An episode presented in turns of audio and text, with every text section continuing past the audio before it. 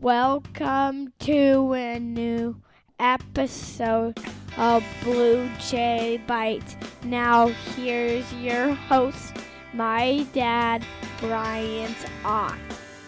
Welcome, ladies and gentlemen, to another edition of the Bluejays Bytes podcast. My name is Bryant Ott, alongside Matt DeMarinis, coming to you live from Scriptown Brewing in the Blackstone District in Omaha, Nebraska.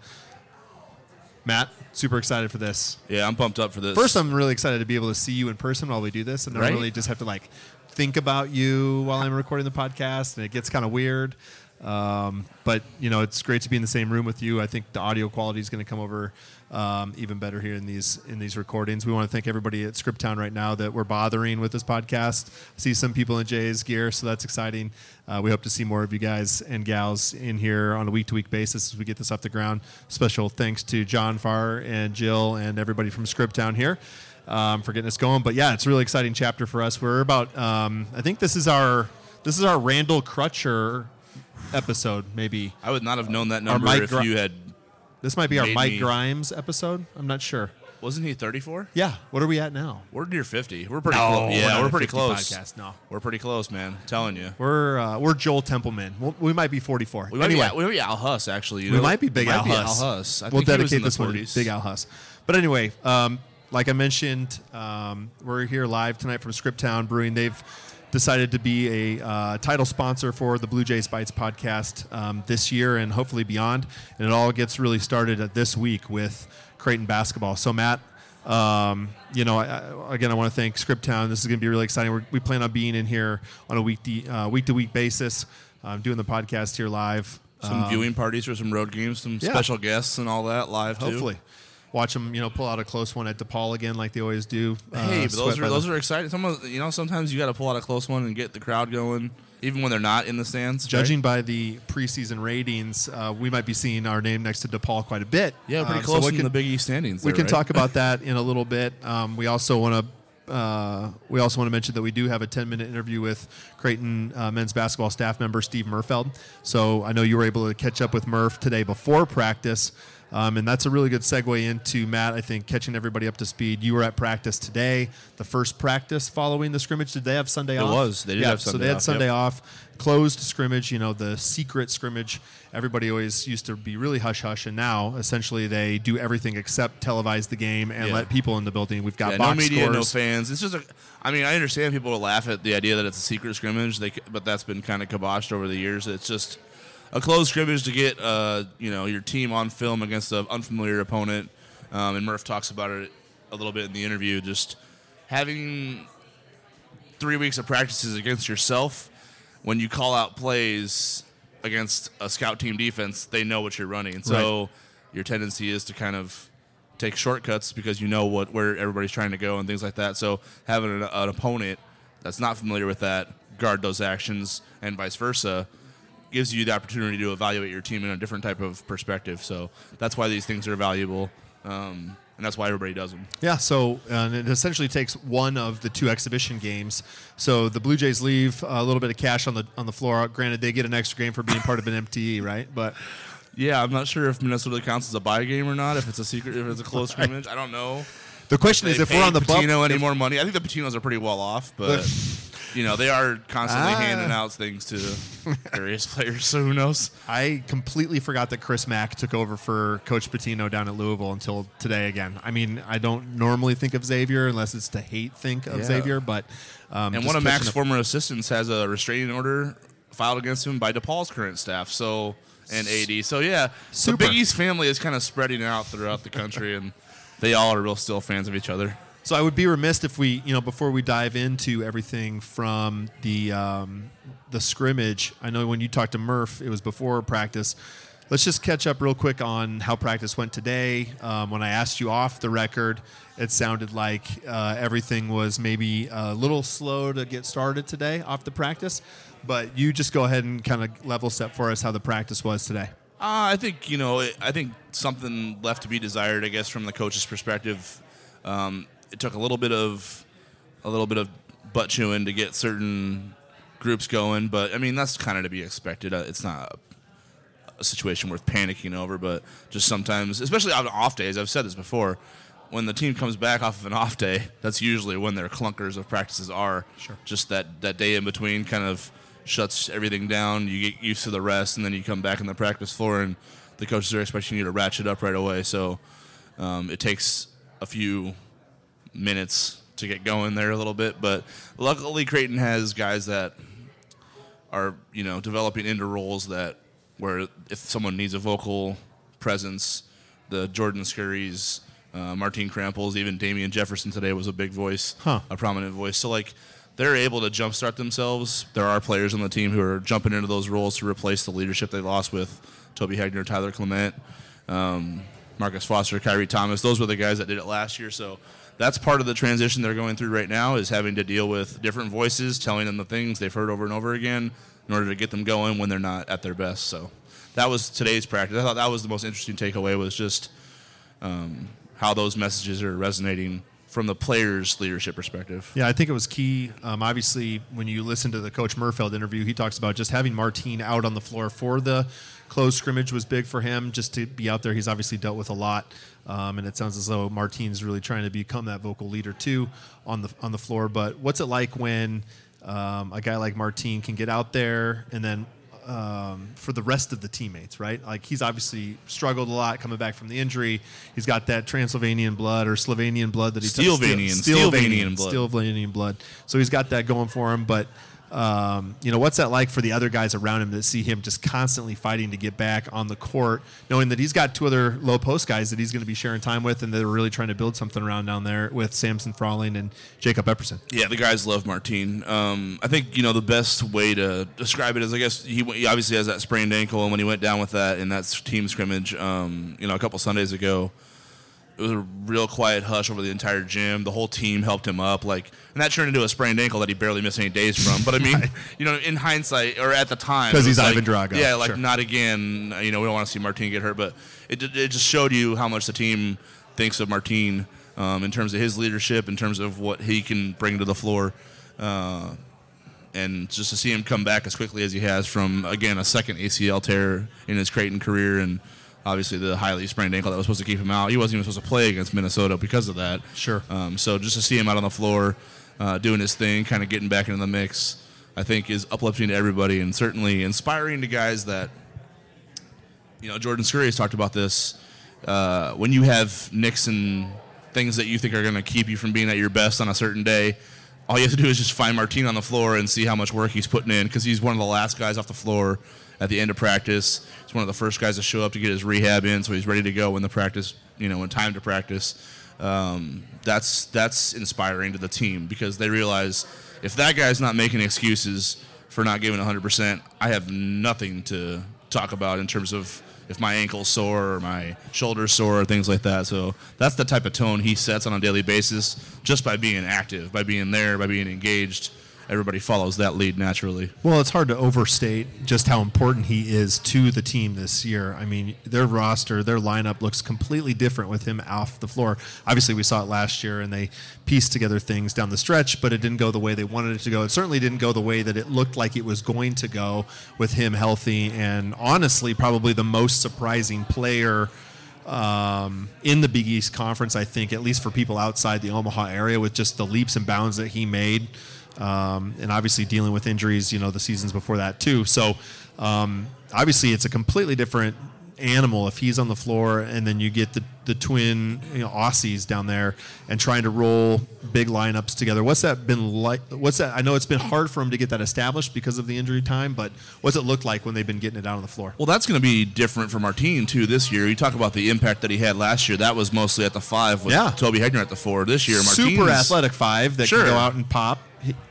Right? But now he's uh, now he's taking that suit that athleticism advantage that he had at the five and moving it back to the four. So, you know, he's having to pop more, shoot the threes, set more screens, things like that. So that's a different challenge for him too, and that that hasn't been without its uh, ups and downs. So it's it's going to be a process for him to kind of get back in the mix. I think if people are expecting the Martine that was performing the way Sure. he was performing last year, maybe they should temper those expectations a little bit because he is kind of learning a new position as well, um, as well as rehabbing from a torn ACL uh, to get back into the mix. So um, he has been great. I'm not trying to say that. Uh, he's been one of the best players in practice. You heard it here first first. That Matt, Matt, Matt DeMaria says Martin Krampelj sucks. you heard it here first. Breaking and, news and with from that, the enthusiasm is killed throughout the entire throughout the entire venue. Um, no, but yeah, uh, in terms of Jacob and Mart and Sam though, Samson, dude, you have to call him Samson. I imagine this it's enormous take a while. man coming on the mountain I- with I'll like write Samson hair. on the paper, but Okay. like Sam, I agree. The hair makes it easy to call him Samson when you see him, but it's going to be Sam for a minute here a little bit because that's just easier. To, yeah, exactly. Uh, he's been great though. I think. Is this where you start to get my hopes up about how good? Yeah, you're probably going to want to get your hopes Yes. up over Sam Froling. Great. I think he's going to be good um, sooner than you would probably expect a freshman big man to be good. I guess uh, he's just got so much international experience, and, That's that- and that's just so valuable. Yeah, Murph talked about that. It's just so valuable in terms of like getting acclimated to a situation that's not home quickly. Sure. Which is something that all freshmen struggle with. You know, that's part of the process. When your head's spinning on the court, it's also spinning off the court because you're trying to get comfortable in your surroundings and Like, now why you're coming so into practice. here? This is why- ridiculous. Yeah, why do This they have not what, what are these four what are these other seasons besides summer? What is going on? um, but on the court, he's been great. I think I don't know. I, I'm not going to say the name I want to Yes, say say it. because Brees I, am not going to say it because I want to hear a coach say it first, just to see if I'm What? crazy. No, come on. Just what's it he's- rhyme with? In terms of post skills, he's super advanced for a freshman. He, Like he's, Smug he's- like maybe. Okay. Um, yeah, he just he just has an ability to score in different ways. He's very, Like Nick very McDermott. crafty, like very crafty down low. Okay. I see what you're I see where you're going. You're, you're picking up what I'm putting down. I appreciate that. Okay. that's our chemistry coming forward right there. Totally. Um, It's weird not but to I be in think my yeah, pajamas but I, right I. I don't think the Minnesota scrimmage was a fluke in terms of how he performed.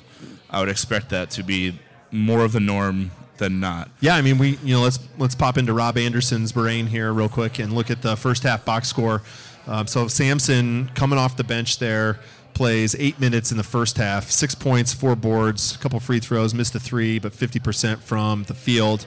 Uh, a turnover. I guess maybe th- this is just a little bit of a side note. I know we can do that because we're just you know people have to listen to us here while they drink awesome beer um, and have great Noli's pizza, but a little shocked. Zero block shots in the first half, one block shot in the second half for a team that's essentially throwing out two seven footers and um, our team that can go up and, and challenge. I know that's going to maybe be a little different as we roll into things defensively. Maybe it's not that look, and that's not what Minnesota showed them, but uh, I think that was a little different than what I was expecting. Thoughts? Yeah, maybe. Um, I think Minnesota shot the three ball a little bit more than than Creighton was expecting. Yeah, they to. took a so ton of threes. I, I think in terms of their ability, I think we know Jacob Epperson can block shots. I mean, he had six against Providence in the Big East tournament last year, and they were trying to get everything at the rim. So I think it just maybe And they got just- something at the rim toward the end of the game, Matt. You had to bring it up. I, I mean, I didn't bring it up. You All right, brought it whatever. up.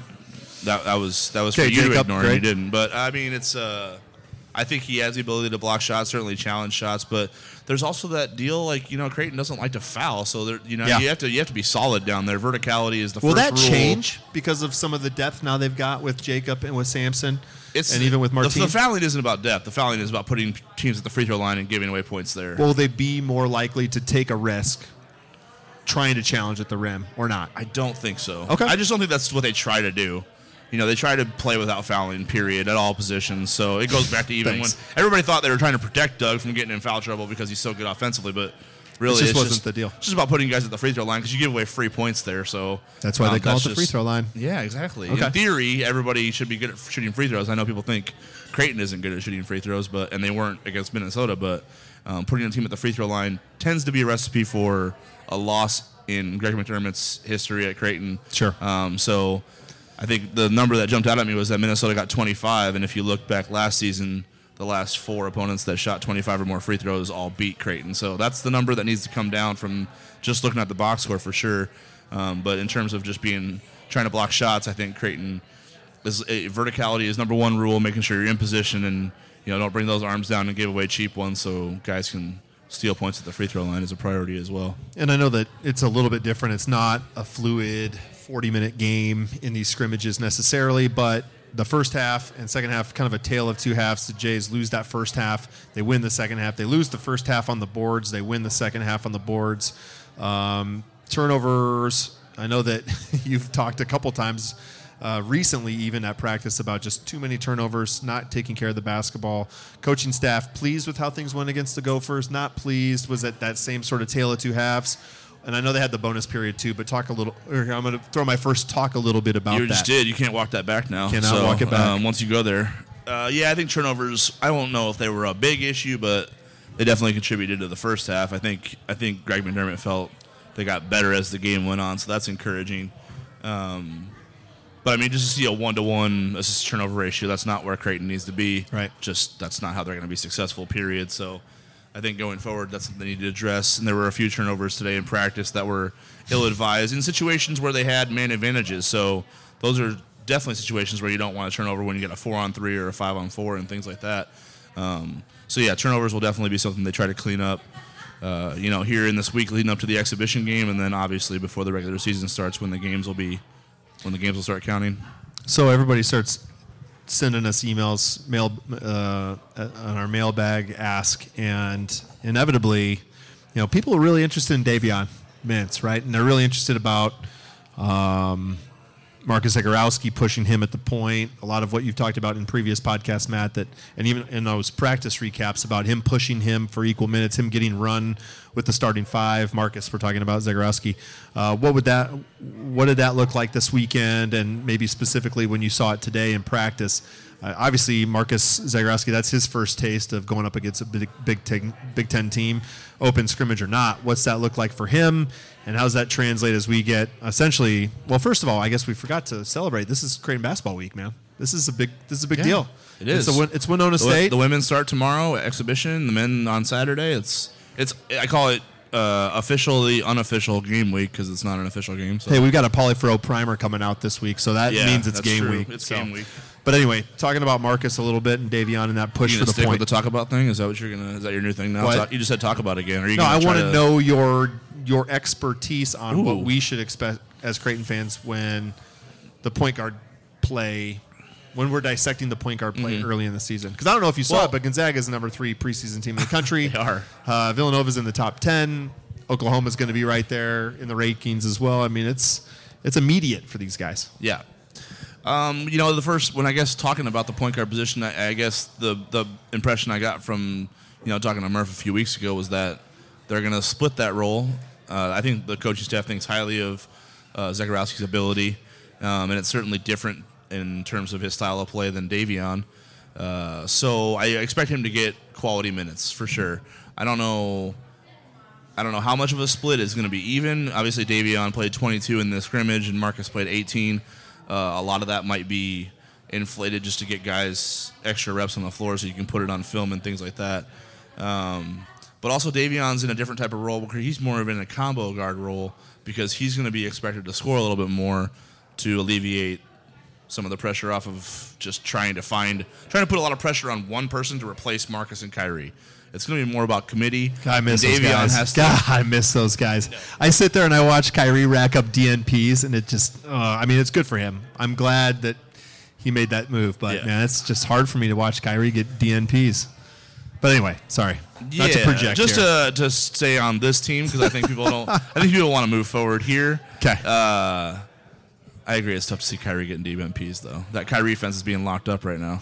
That's not cool. to- I'm about to send the NBA the best some, Kyrie fence for the other team is send, the bench. I'm about so. to send some hate mail when we're done here now because you got me all fired up. I'm sorry. Um, but yeah, Davion's going to be expected to score a little bit more. Uh, Ty-Shon Mitch, they're, they're kind of going to expect guys to Caleb. They're going to expect guys to kind of share that role in the backcourt too, you know, until someone kind of seizes it a little bit. Um, so Davion taking shots isn't necessarily an alarming thing. Obviously, he's got to hit some of them. So that's the part that stood out was five for twelve. Probably, if you're going to go five for twelve and have three turnovers, that's probably not a good line from your point guard. So they probably want that to get a little bit better. But he's also in that tough transition for himself too, because he's trying to figure out when do I be a facilitator, when do I be a scorer, you know, and that, and that aggression that you need to be one or the other, Sure. to scale it back or to dial it up.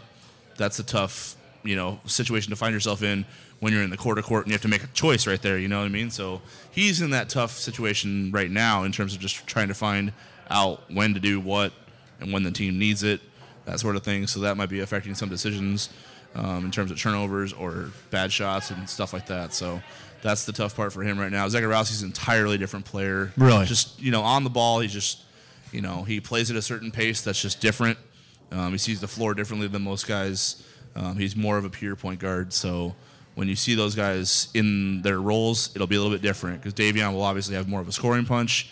Marcus will score, but he's when he's in there. But at the when, rim, when, when right? he's I mean, in is he there, getting- is he yeah, getting he at can, the he can get to the rim pretty good. He's pretty crafty with his dribble. He can shoot really well too from the outside, which Creighton's going to need because. I mean, I think peop the reputation of Creighton is let it fly. You know, whenever you're open, let it go. Sure. But the bottom line is Marcus, Khyri, Toby, and even Tyler Clement, who took 34, 35 threes last year.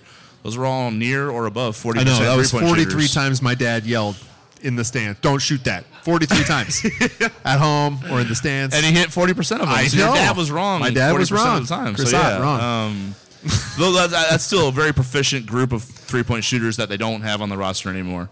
And when you look at everybody else that's still on the roster, those guys were all 35 or under. So someone's got to make a jump. I'm going to throw this out right now, just because this is a total side uh, side note. But for Jays fans listening on this podcast, I want them to send in their favorite sneaky all-time Creighton basketball Hall of Fame plays. Not like the plays that everybody remembers, like the Terrell Taylor play or anything, but like Tyler Clement corner three MSG in the game that Marcus wins with the uh, game winner in the semifinals two seasons ago. Like little sneaky plays like that that actually set up something or or make a play that just out of the norm. I want people to send those in, and we'll hit it on the mailbag too, and send that out via Twitter. But that'd be something. I'd be interested to see what we get back from a request like that ahead of next week. So, uh, Bluejays Bytes podcast listeners, you've been warned, and we're requesting that from you on the Scriptown Bluejays Bytes podcast. All right, back to the scrimmage at hand.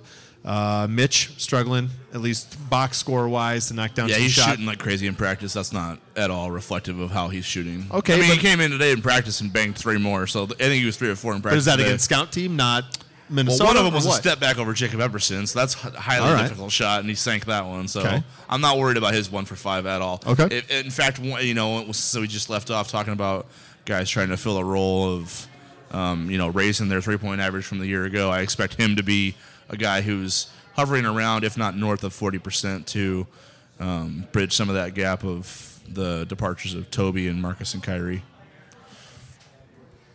So yeah, I'm not worried about his one for five. Ty-Shon shot it well. Yeah. that's another guy who's been shooting really well in practice. So I think Mitch is Mitch and Ty-Shon have both been around 50 percent in practice. So um, you know, over the last three weeks, they they're they're confident in their shots right now, and I don't think you know the scrimmage against Minnesota let off any red flags in terms of what they're going to be able to do. I think those guys are just natural shooters. So we'll get into this uh, Steve Merfeld interview here real quick, but I do want to talk, or you can just let the listeners at home know, um, you know, what's a week look like now as these guys get ready. Winona State Saturday night, then they've got kind of an extended amount of time off. They're not playing that first weekend.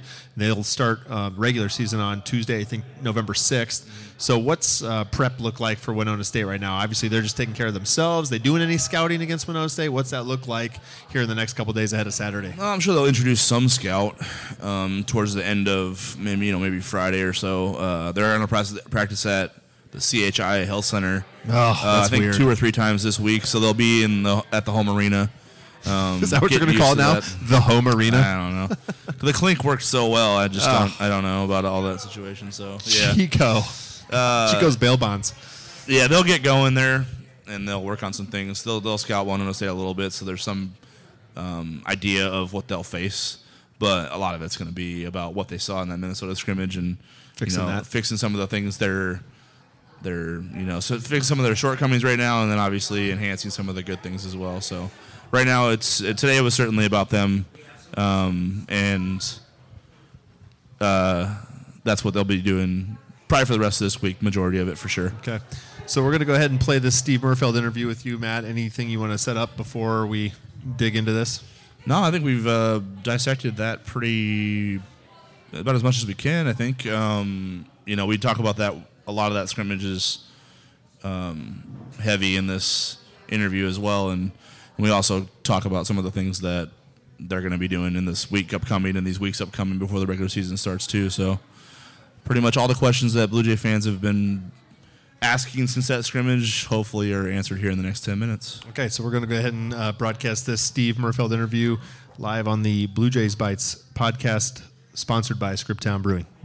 Murph, thanks for sitting down with uh, with us talking about obviously coming off that scrimmage, close scrimmage against Minnesota. I know it's on everybody's mind just in terms of just what you saw because there obviously isn't a lot to digest other than a box score. Um, but just from your perspective, what what did you see out of that? Good and bad things that I guess are on the top of your mind in immediate future Yeah, to I think on. you know from from a coach's standpoint, it's probably about what we expected. Some really good things, uh, some things, uh, you know, without trying to be negative, some things that we need to really uh, get better at. Uh, but all in all, uh, it's why you play these early scrimmages or exhibition games to get um, a better feel going against somebody else. Mm-hmm. Uh, so all in all, uh, it was very positive. Uh, obviously, we're following it up with Saturday's scrimmage or uh, exhibition game with people in the stands, and that's another step, you know, forward for the new guys and really for everybody, uh, because this is a much different team than we had last year. Sure. Uh, just in terms of structure, what what what it, how does that thing go? Because I mean, you see first half, second half, it's seg- segmented like that. Is there things like where there's 20 minutes and you guys are focusing on this part of the scheme and another 20 minutes is this part, or is it segmented like it looks like it's segmented? It's, I guess it's on the basically outside. played like a game, with the exception of um, the second half was played uh, just like a first half uh, versus the end of the game. Uh, we use media timeouts. You know, it, it it's really to acclimate um, your players, even the veterans, uh, on. Um, you know, this is how the game's played. You know, sometimes they forget that there's media timeouts at the um, 16, 12, 8, 4 mark. Mhm. Uh, and for the new guys, that's, that's all new to them. So, uh, but from a schematic point, um, you know, we didn't necessarily play each half differently. Uh, looked at a lot of different combinations, and um, uh, you know, obviously we've got a little bit of an issue with uh, not really having a true four man uh, that fits uh, exactly what we've done in the past. So, trying to figure out uh, which of those front court guys can play together, and then also try and uh, you know, Mitch played uh, at the four when we went small last year, and certainly Connor can fit into that scheme as well. uh, just in terms of what you're l- looking for in lineup combinations and things like that. How important? How, I mean, how much do those scrimmages help you guys nail that down, as opposed to a practice where Right. you've kind of seen May- what Maybe everybody more does? so this year than than you know in the recent past anywhere because we have a lot of guys that are very similar.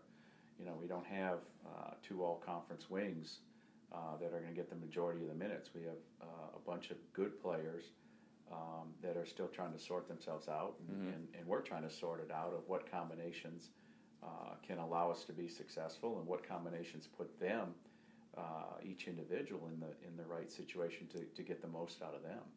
What did you see from the bigs in that in that in that 40, 50 minutes that you guys had them on the court? I mean, you know, obviously Martine's rehabbing and Yeah, um, things think, like that. I But think the most important thing for Martine is he was out there uh, in a competitive game.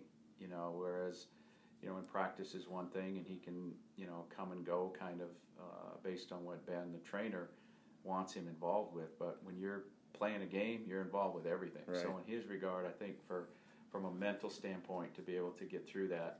Um, uh, and know that you know the knee is fine, and um, you know let's move forward from there. Uh, as well as the other guys, I mean Jacob uh, banged up a little bit with that knee. Mhm. Uh, probably didn't play as many minutes as we would like him to, uh, but at the same time, uh, it's more important that he's healthy and uh, you know ready to go when it when it really counts.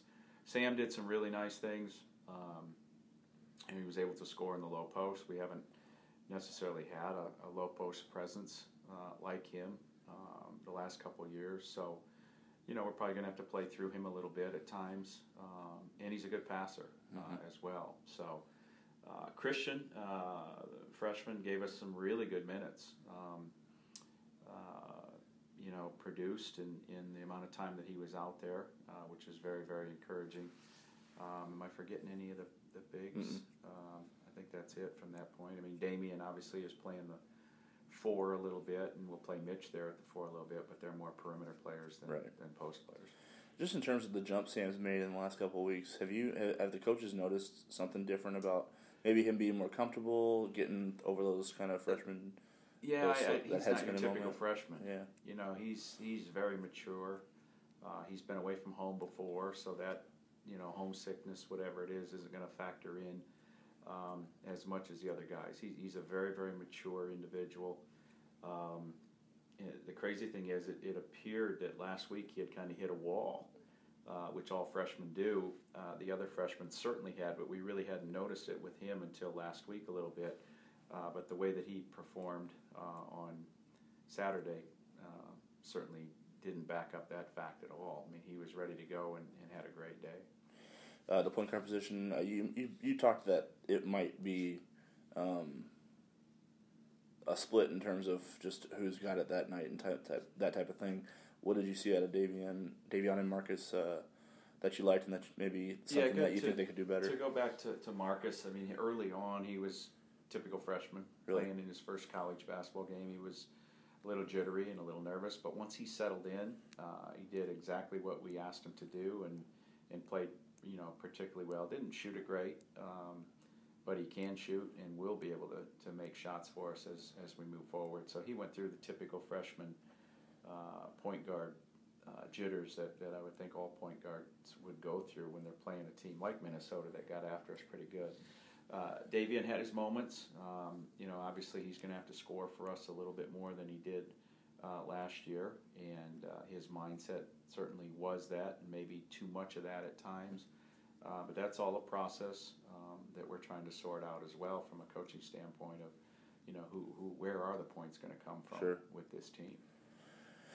I guess this is something I just uh, John actually put it in my head, so I've been thinking about it, and it, it actually it, it makes a little bit of sense. But I'm wondering from a coaching perspective what it looks like to you in terms of how the roster is structured, because when you look at Marcus, Khyri, and Toby, and even Tyler to an extent, who shot well on I think 35 attempts from three, those are four sub like around 40 percent three point shooters. The rest of the roster coming back was all 35 or below. Does this team is this team going to go through maybe um, some kind of identity shift, especially with how deep you are in the post, um, and with having slashers like Damien and Kaleb and and Davion, Yeah. like where it's not necessarily as reliant on the three. I or think that that's a great question, and I think that um, I hate to give John any credit, but you know, we have to. We do, we do. That's something that we're searching for as well. Mhm. You know, from a coaching standpoint, is uh, you know, are we going to be able to space the floor like we did with the group that you specifically talked about, and, and the groups prior to that? Uh, I think the most encouraging thing for us from a coaching standpoint is this team has um, tremendous amount of growth ahead of them, and if they're able to to um, buy in and, and play for each other, uh, this the, the growth that'll take place from the first game to the last game will be tremendous.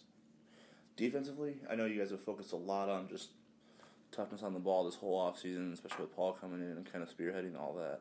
Um, without Khyri, it seems shifting more towards the collective than the individual of having a stopper. Gonna have to. Yeah. What You What do you think uh, is still left for this team, especially after after with a, being able to evaluate Saturday, Yeah. um, and how much growth you guys still have left on that side? Well, it's early, um, and and we showed some great potential at the defensive end. You know, one of the things that that we have noticed within our own practice sessions is, um, you know, we we defend extremely well for 20, 25 seconds, and then uh, you know have a breakdown at the end or give up an offensive rebound, and that's where this group has to take the next step is is finishing uh, possessions at the defensive end. Uh, you know, we're not going to be a, we don't have a great individual defensive rebounder. Mhm. So we're going to have to team defensive rebound. It's going to have to be everybody's responsibility. And, and that's not an easy task, knowing that, you know, we want our guards to get out and run. Um, but before they run, we have to be able to come up with the basketball. What have you noticed in your experience with, you know, doing this all these years as a head coach and things like that? Um, just in terms of having a game you can put on film, whether it's in front of fans or not, whether people know about it or not, to evaluate it, put it on film, show the guys, point out some things that other teams are exploiting, and then now jump into this week of practice. What does it all look like? It's right now? very invaluable. Uh, you know that all the stuff that we had done before, and, and you know we met as a staff as well as, you know, we're guarding our own stuff. And when you guard your own stuff, a lot of times, you know, the the, the natural thing is to cheat the play Yeah. at the defensive end. Well, they're running this, so this is where they're trying to go. So I'll take a shortcut. Well, the growth that has to take place now is we need to start running some different actions against them, um, just to, to get the mindset of you know it's not about necessarily the what they're running as much as what we're doing at the defensive end, and and that's a process. It's going to take some time. Um, it's it's it's not easy uh, from that standpoint because there is a transition from all right, we're not guarding our own guys anymore. We're guarding the opponents, and, and that's what it's all about. I think I'll get you out of here on one more set of individuals. I think with, with Marcus and Khyri being replaced, um, the natural people are going to naturally gravitate towards Mitch and Ty-Shon being the ones who step into their their production, their their roles. And um, what did you see out of those two on Saturday? It looked like Ty-Shon had an efficient day. Yeah, I think Um, I think both those guys are going to need to to have um, very very good years uh, for us to be successful. Uh, but at the same time, uh, they can't necessarily take it upon themselves to be Marcus Foster, to, to be Khyri Thomas. They have to let the system and, and you know the, the, the players around them help them uh, to be our leading scorers game in and game out. Gotcha. All right, Matt. Great interview there with Steve Merfeld, Creighton men's basketball staff member, longtime Jays staff member, works with the big Assistant to the head coach. assistant to the regional manager. so Steve Merfeld, um, hopefully have him on more and more this season. Would be nice to get some staff guys in here too. Here at Scriptown Brewing, which is where we are bringing you the po- uh, Bluejays Bytes podcast live on Monday nights here. Um, this is our first episode here at Scriptown. I want to big, give a big shout out to John Farrar and all of his uh, staff for having us in the building. Great spot here down at 40th and Farnam in the Blackstone District. So Blue Jays fans, hopefully you can make it out uh, for us here in one of these upcoming live podcasts. All right, so let's di- let's dive into everything else. We have a bunch of mailbag questions to answer, but before we do that, um, Matt, one we did not, one team we did not get a question about, but that is actually coming up first this week in terms of action is women's basketball. Uh, the Flanatics are out of, are, are out in full effect. Jim Flanery and his Blue Jays um, facing uh, Kearney in an exhibition match or exhibition games. Excuse me. They're games now. Basketball Dude. games, soccer matches. I'm out. No. Volleyball goes both ways. The fall is weird for me because Volleyball's got sets, matches, games. Like they, they call them weird This things. is so. this is like Christmas time though for Creighton sports fans, right? Because you've got a top ten ranked volleyball program, you've got a men's basketball pro, or men's soccer program that's atop the Big East standings, no matter how many zero zero ties they throw out our way. Those are one point, man. That's one point. We've got women's basketball and men's basketball getting rolling, and women's soccer uh, still trying to fight for a spot in the Big East uh, tournament. So a lot going on. But let's yeah, talk a little John bit. Niatawa and I call that hell. Is what we, we refer. To. What do to you call it? We call it hell. Oh, Just okay. Because there's five things converging all at once.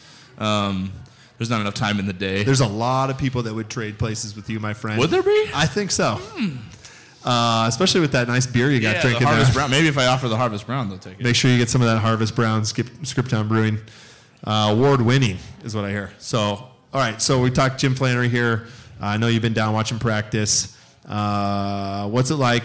Um, Aud- Audrey Faber, everybody else getting ready in the mix. I think I, I, I heard some interview with Flanery where he talked like her wrist might fall off. She's shooting so much and so well. But what's it like for his team going into 2018 2019 season? Yeah, Audrey has his, the green light to shoot as many times as she wants right now with uh, her dynamic duo partner Jaylyn Agnew out with an injury right now. Um, hasn't practiced yet, but she's rehabbing, trying to get back. That's really the story of the team right now is just trying to manage the numbers a little bit, trying to get bodies ready. Um, talked to Flan today a little bit after practice as well. It's just it's been a challenge trying to manage the short term with an eye on the long term. Sure. Um, because the team he has tomorrow night that you'll see on the floor at DJ Sokol Arena and in the first few weeks of the season is not the team you'll see in March. Um, knock on wood, injuries and Sure. whatnot related to that, but uh, just because of the you know Olivia Elger, Elger's out right now, Jaylyn Agnew, Allie Green um, are all trying to rehab and get back and be ready for the you know the stretch run of the season. So that's been the challenge right now is trying to get them back um, when they're ready, but you know not sacrifice the short term as much. But you know it's just a tough situation for a coach. So that's the challenge right now is just trying to get the bodies ready. Um, and right now, the team's going to go through Audrey as much as possible. She's the go-to. Uh, there's no secret about that. Um, it's just all about how much help she can get in the meantime with players who are di- in different roles, some newcomers that are trying to find roles, uh, Payton Brotzki, Rachel Saunders, um, even Chloe Dworick, uh, walk-on freshmen. Um, they've been pretty good. They've been good at times, but obviously with freshmen, there's Sure. there's there's a gap there. So, um, you know, Jade Owens is coming back. That's a good sign. That's one thing they'll have tomorrow. You'll see her back on the floor for the first time in a few years. So Wow. that'll be a big big deal for her. Um, They really have had to deal with just Oh, yeah. terrible luck the last man. couple of years. It's- I mean, it's crazy. For as much as we talk about the men's basketball program and the uh, injuries, the season-ending injuries that have happened the last couple of seasons for them, that really took wind out of sails proverbially, but then also made very significant changes to what their post seasons looked like. I think you can say in both seasons. Um, man, it's been the same for Flan's team, right? Yeah. I mean, when you talk about the success that Flan's team has had, you know, going through Carly Tritz's early retirement, Marissa Janning's broken leg, like, you know, ta- injuries to marquee players, some really special players um, that have kind of derailed uh, certain seasons. The fact that they've still maintained their postseason streak, still been in the hunt for conference titles throughout all of that, no matter what, is a real testament to, you know, just how Flan puts that puzzle together by the time it's, you know, the end of the year and time to play for those do or die games. Yeah, so women's basketball will be at home on Tuesday, October 23rd against Nebraska Kearney in their lone exhibition game, not a match, game. They'll play a home opener against South Dakota on Wednesday, uh, about a week from now, Wednesday, November 7th. I'm sorry, two weeks from now. And then they'll have their uh, their next three games on the road at North Dakota State, out South Dakota State, old friend and foe Northern Iowa, uh, and then they'll be home for three it, uh, beginning the week after Thanksgiving. They'll play Drake, Nebraska. They get at Sokol Arena, and then Nebraska Omaha. They get a couple days after that at Sokol too. So um, interesting setup for them. Um, three on the road, and then three at home in in non-conference play. A little bit before the holiday season, and then they'll go down to sunny Florida for the Sunshine Classic um, down in Orlando, right there before Christmas time. So um, I know that it was kind of a big, um, uh, not a, t- I don't know how you call this past weekend on the hilltop. It was just a lot of ties, right? It was There just were a lot of ties. There was a lot of time. There's a lot of spent, soccer. A lot of time Yep. spent with no goals. Tell me, women, men, soccer, both with scoreless draws this weekend. Well, just to for perspective, I mean, we're sitting here on the eve of October second, not the eve, I guess, the eve of October twenty third, and uh, the last goal that was scored at Morrison Stadium by anyone was October seventh, I believe. So that we're talking about a long time without anybody scoring, creating an opponent or otherwise. So Sure. yeah, there was a lot of scoreless soccer this weekend. Providence and Creighton in the men's side uh, played for, I guess, first place in the Big East. Um, and both teams got a point out of that, so Creighton stays in first place. Uh, keeps the zero in the loss column as well. Adds a one to the draw column. They're 5 0 1 right now, which is, I think, three points ahead of Providence and Georgetown, who are tied for second. Okay. But they played 0 0, 110 minutes. Um, first half probably went Providence's way a little bit. They created more chances, won more of the midfield battle. Uh, Creighton, I think, s- flipped that considerably in the second half, created definitely more chances in the box. Several that were, you know, two or three that were pretty dangerous. I think Akeem Ward um, on that, you know, that winger position just was kind of the man of the match. I mean, he he was sending crosses in that could have found the back of the net if there's just someone on the end of it a little bit Sure. quicker. Um, and then he also made a game-saving play on the defensive side of the field. Uh, Providence caught Creighton on a counter and um, had a little bit of a two-on-one with the with Legros there, and it was a point. It would have been a point-blank goal if Akeem doesn't come all the way back and and pick that thing off and intercept it, and it ended up saving the match because Providence didn't score, and obviously Creighton didn't score either. So that was a big that was a big play, a big moment for sure um, to salvage a draw there. So yeah, the the Blue Jays are like you said, 5-0 and one. They've got three regular season matches left. Two of them at home at Morrison. Um, one a couple nights from now against Marquette, who sits squarely in the middle of the uh, uh, table in the Big East.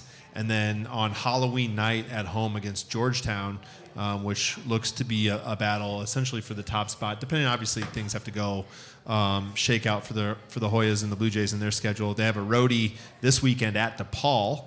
On the Big East Digital Network. All three of those matches will be on the Big East Digital Network. If you can't get to Morrison for two of them, I know a lot of us have little little ones that will take trick or treating. Um, it would be awesome. Speak though. for yourself. I would love to take my kids dressed up in their Halloween costumes to Morrison Stadium. What are they dressed up as? Uh, Johnny Torres. Both of them? Sure. Wow. One's Elmar and one's Johnny. No, uh, James is going to be a bald eagle, and because he Elmar loves, might hunt him. gotta be true. careful. we got to be careful. Elmar might pick him off, and then uh, PJ Masks. I don't know if you know that.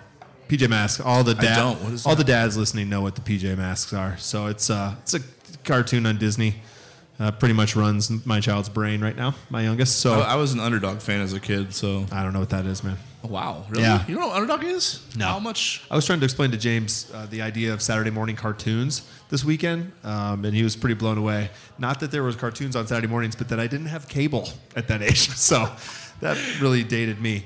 Uh, you outlived cable though, because I don't think that's something that a lot of people. He probably won't have that when he's man, yeah. our house is cable free. Yeah, exactly. We're, Mine we're- too. We're running streams, and you know, I'm sure we all got weird stuff growing in our brains now from all this, but it's super convenient. So, um, yeah, so- Apologies to the cable providers out there. Hey, they still get my money for internet. They're That's not. right. They're That's not. They're not going broke. Okay. Uh, no apologies to Cox Cable. Love you. Marquette, Georgetown at home, DePaul on the road. Jay should be favored to win all three of those matches. Um, but we did have our first question from the mailbag. This comes from Jay Pack, a longtime uh, White and Blue Review and, and Blue Jays Bites podcast supporter. Has men's soccer played their way out of an NCAA seed? You tell me. I believe so. Okay. I just you know you look at their numbers, the They're not in the ACC, so that pretty much is Yeah, I mean, eight strikes yeah, against them. whatever's in the ACC, they're all going to get seeds. So that's eight or nine teams. Um, so They seven- do 16, right? Yeah, there's Yeah, seven for the rest of the rest of the country. They should just have an ACC bracket, Yeah, right? And then Just have, the everybody else jump into sure. that and mix it from there. Yeah, Yeah, that makes sense. yeah. Uh, I think they have played their way out of a seed. Um, it just, they're just they don't have the win that. Be goes, careful because wow. Elmar will hunt you down. That's fine. I'll wear a vest to Wednesday's match. Um, they just don't have the the the the wow win. Denver would have probably been that had they gotten that match because Denver, I think, RPI is 28 right now. Sure. They'll probably have a chance to play their way into a seed. I think even they're probably a little bit on the outside right now. 'Kay. Um, and then Oh, the, yeah, the other win that, not in the. Yeah, the other win that you probably thought would have been is Clemson, but they're under 500. If you talk about an ACC team that might not make the tournament, Isn't that wild? That, yeah. You, you look at the schedule and you, and you see that early on, and you say, okay, the Jays can pick that one up. That's going to be a golden win for them. It's not like it's a bad win. Obviously, that carries a lot of cachet still, but it's not like beating a Clemson that's in the top three of the ACC standings or something like that right now, which is too bad because that's a great schedule match for them. They Mm-hmm. go and they win that one and uh, in resounding fashion in the second half of that match, and it was um, all systems go there. But yeah, I mean, dropping You know, the one the one that's interesting is Northern Illinois. They played in a friendly, and Northern Illinois is a top 50 team right now, so that one doesn't count. So closed scrimmage. Yep, closed scrimmage. Right, it was a closed scrimmage. There's less information from that Northern Illinois match than we got from the men's basketball secret scrimmage. Right. Um, yeah, I, I mean, but the bottom line uh, to the question, sorry. Yeah, I do think they have played their way out. I don't know if play their way out of it is probably accurate, but there just isn't any opportunities left.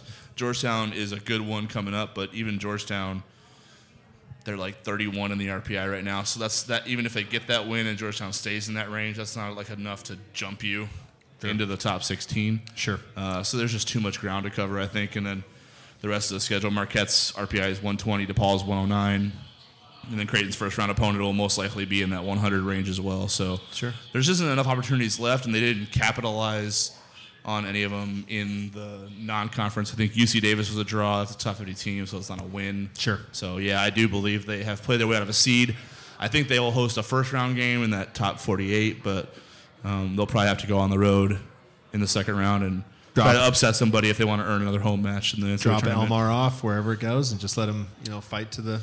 Yeah, he's not a, he's not he's no. I mean, him playing in the third third weekend NCAA tournament game isn't unusual. So you might get two Creighton home matches in the NCAA tournament. They just won't be consecutive. Sure. All right, so let's jump back into the mailbag again, and um, another another uh, question about one of the fall teams that's really hit their stride right now, albeit with a little bit of a scare this past weekend. We're talking about Coach Kirsten Bernthal Booth's volleyball program, number ten in the country right now. Again, And um, JPAC asks, is Friday's volleyball game at Marquette an elimination game for a seed? Yes. Okay. That's as matter of factly as I'm going to put that. I mean, just when you look at this, the Big East just doesn't have any good teams in it beyond Marquette and Creighton. That's just the bottom line. They they might have an opportunity to have some RPI teams when you look at, or some NIT teams, excuse me, that you- when you look at how things might shake out at the end of it. But Sure. the at larges are going to Marquette and Creighton, and they're kind of on the cusp of trying to earn their way into hosting. Uh, Marquette probably actually has a leg up on Creighton right now, believe it or not. Their RPI is, I think, two spots, four spots higher, Interesting. and um, actually three spots higher. Sorry, but they have a win How on the road you. now against Northern Iowa, which was good this week. Um, they beat USC, which Creighton didn't do. So that's Sure. and I think USC is a top five RPI team right now. That's a huge win. So if Marquette has an opportunity, a big opportunity, if they can beat Creighton to kind of jump up into that top 15, top Conversation. 16 conversation, um, they're better suited for it right now. But if Creighton were to go on the road and beat Marquette, that might jump them into it as well. And then the rest of the schedule, they just got to win out. Like they can't lose. They can't- If they had lost, if they had lost to Xavier on Thursday, which was their close call, they were down two sets to none, and had to rally after intermission to win that. Had they lost that, it would have been over. They would Sure. not have hosted, no matter what they did. So And that's just that slippery slope here, Mm-hmm. right? There's no, we talked about this during the last podcast, there's no margin for error there. And unfortunately, that's just, it kind of reminds me, honestly, with some of those uh, Creighton basketball teams, not to make everything like, you know, relate back to men's, men's hoops, but, you know, you would, you'd be in the valley and you'd, you'd have a random Tuesday night game against Bradley, right? And you just couldn't lose it. Even though Bradley at that point, they're throwing out some decent guys and it's always going to be competitive and the staffs had been around each other for long enough to know what each other are doing. You just couldn't lose it because you knew that your opportunity for an, now at that point it's for at large versus something like yeah. Creighton's safe in the at-large conversation. Right, right, so right. yeah, yeah. But you know what I mean? Like it's just that's a lot of pressure. I know Coach Booth, you talked about it last time. Like that pressure's there, it's real, but it's also something they just have dealt with essentially for the last five years, four years. So it's nothing new, but it's just it's too bad.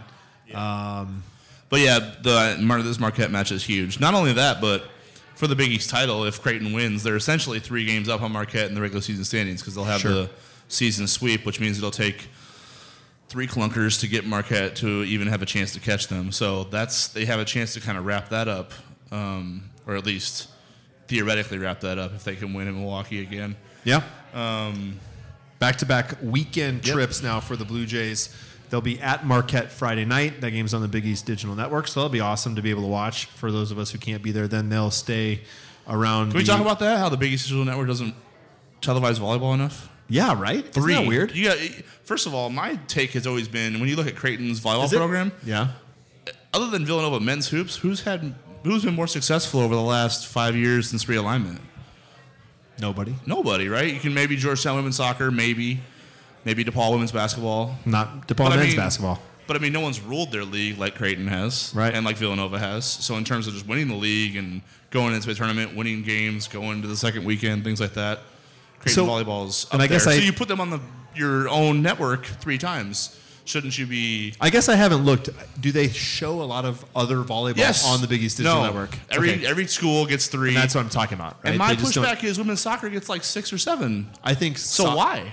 I I bet soccer's easier to record. I bet it's easier to produce than volleyball. Okay, but your, but, but your participation rate among high school girls is higher for volleyball I'm than it is for participation rate. I'm saying if they have to try to make their cash, it's easier to produce a soccer match than it is a volleyball match. Well, if you want cash, you want to watch something good, right? I it's something free. possibly great. It's free. oh, okay. Okay. Creighton, Creighton volleyball should be televised. So go out there. Matt's yelling at you if you don't watch the Big East Digital Network uh, this Friday night. Marquette uh, hosting the Blue Jays, then DePaul that next evening. Interesting set, and this will be our hashtag segue into men's soccer. Um, I know we already kind of touched on them, but just talking about the schedule at hand. Men's soccer going to be at DePaul Saturday afternoon. So any Jays fans that go watch that match then can hang out and watch uh, women's volleyball at DePaul that evening as well.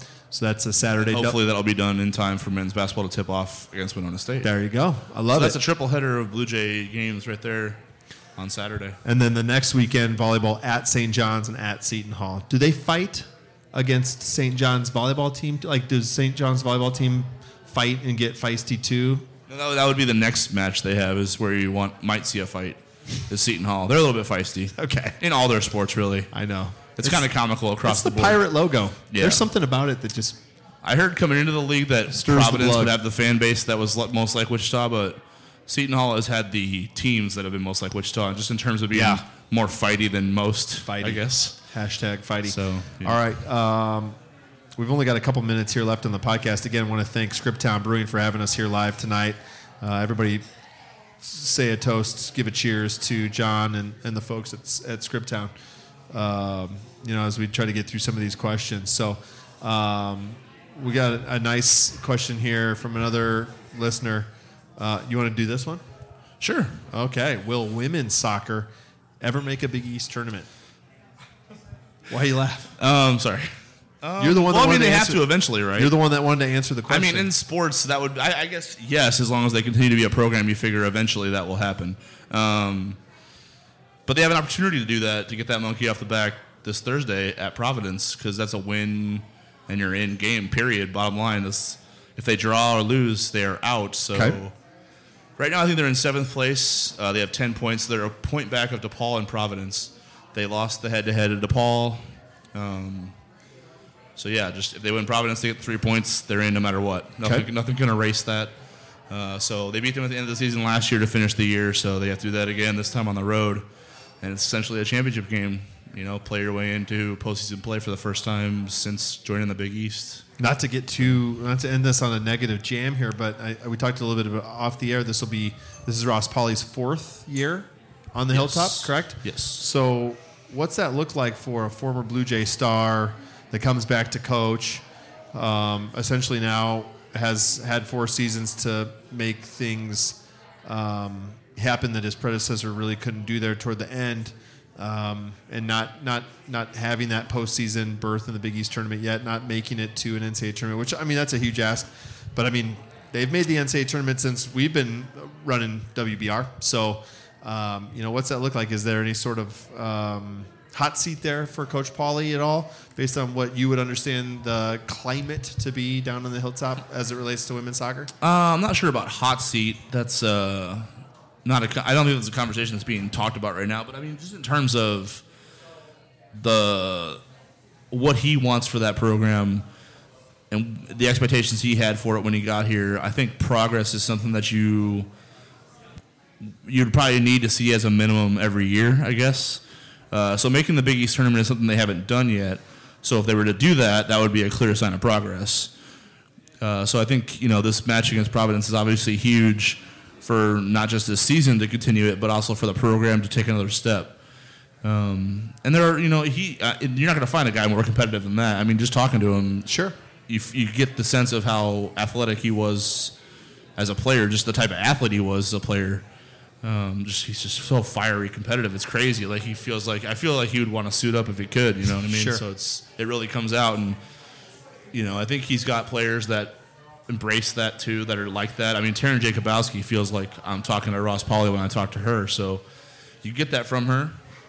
You get that from some, you know, Jalen Bosak is another one as center back. You know, you, you at the at key positions, you have players who embody the type of player Ross Paule was um, when he took the Creighton men's soccer program, and him and Johnny Torres took it to new heights as well. So, um, yeah, but I think you know, just getting that monkey off the back will be something that needs to happen probably pretty soon, uh, just to show that you know the the all the expectations that he had for what he thought he could do at this program are attainable. You know what I mean? Sure. you got to do it to prove it to yourself. Right. You can say it as much as you want, but um, until you do it, there's probably some doubt in your own mind, right? I Right. mean, he's this is the first time he's ever been a head coach at a college program, so Sure.